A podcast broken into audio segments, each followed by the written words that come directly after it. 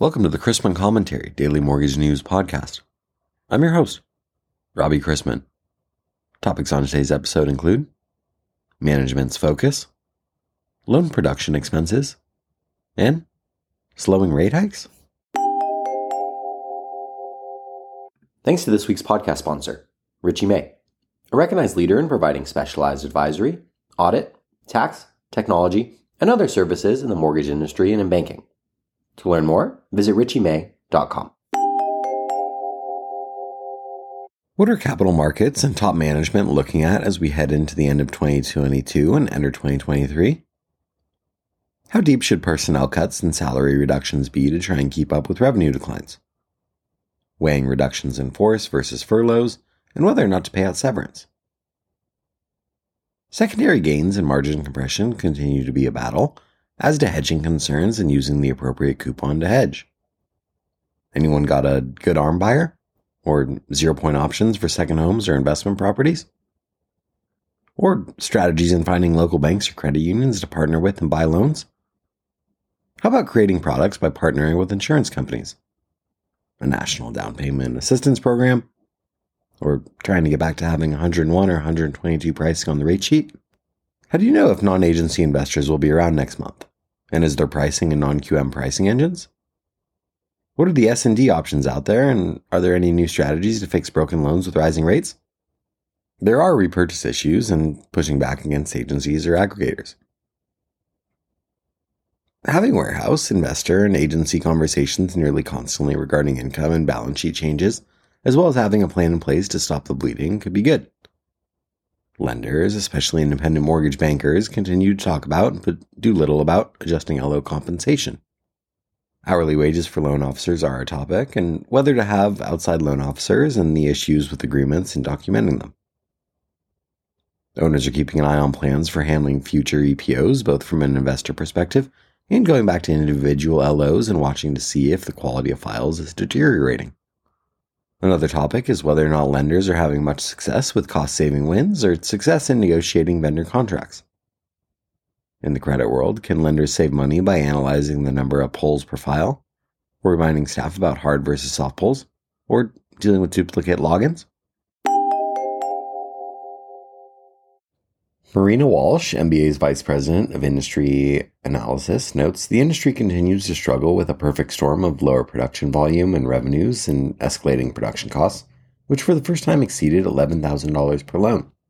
Companies are responding to tough market conditions by reducing excess capacity, including staff.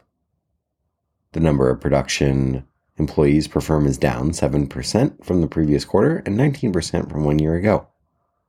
However, overall volume has dropped so swiftly that some companies are having difficulties adjusting staffing and other costs to match market conditions.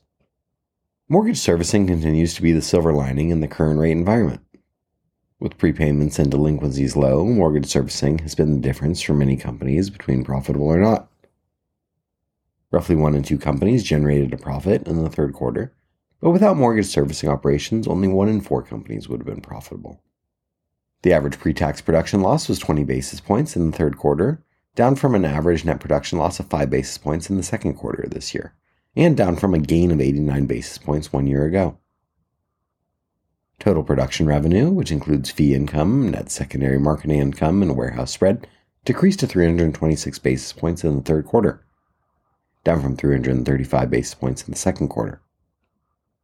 On a per loan basis, production revenues decreased to $10,392 per loan in the third quarter, down from $10,855 per loan in the second quarter. Net secondary marketing income increased to 223 basis points in the third quarter, down from 243 basis points in the second quarter. On a per loan basis, net secondary marketing income decreased to $7,165 per loan in the third quarter, from $7,939 per loan in the second quarter. The average pull through rate, as in loan closings to applications, increased to 77% in the third quarter, up from 75% in the second quarter. Total loan production expenses, which includes commissions, compensation, occupancy, equipment, and other production expenses and corporate allocations, increased to a steady high of $11,016 per loan in the third quarter up from $10,937 per loan in the second quarter. Personnel expenses averaged $7,325 per loan, while productivity decreased to one and a half loans originated per production employee per month in the third quarter from 1.7 loans per production employee per month in the second quarter. Production employees include sales, fulfillment, and production support functions. Servicing net financial income for the third quarter without annualizing was at $102 per loan, down from $133 per loan in the second quarter. Servicing operating income, which excludes MSR amortization and gain loss in the valuation of servicing rights net of hedging gain losses and gain loss on the bulk sale of MSRs, was $95 per loan in the third quarter, down from $97 per loan in the second quarter. The Federal Open Market Committee, or action arm of the Federal Reserve, released the minutes from its November meeting on Wednesday, which indicated the Fed will begin slowing its pace of rate hikes, even as policymakers have yet to see meaningful signs of inflation pressures abating. Most officials are in favor of slowing the pace of rate hikes, though the debate now surrounds a higher terminal Fed funds rate range.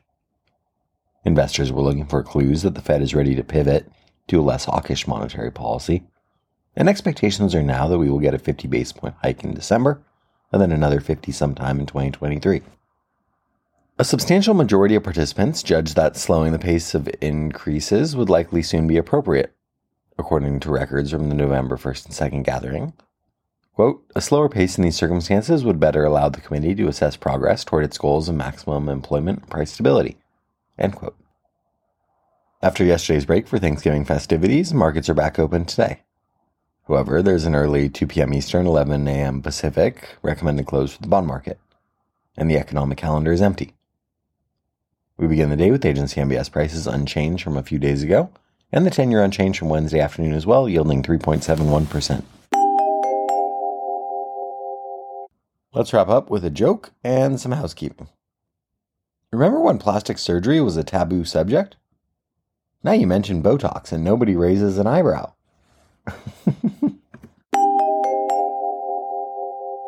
Thanks again to Richey May, a recognized leader in providing specialized advisory, audit, tax, technology, and other services in the mortgage industry and in banking. To learn more, visit richeymay.com. Questions about the podcast or sponsoring opportunities? Send me an email at robbie at robchrisman.com. Visit robchrisman.com for more information on our industry partners, access to archived commentaries, and how to subscribe to the daily mortgage news and commentary. To listen to or download past episodes of this podcast, search Mortgage News on any platform you get your podcasts from.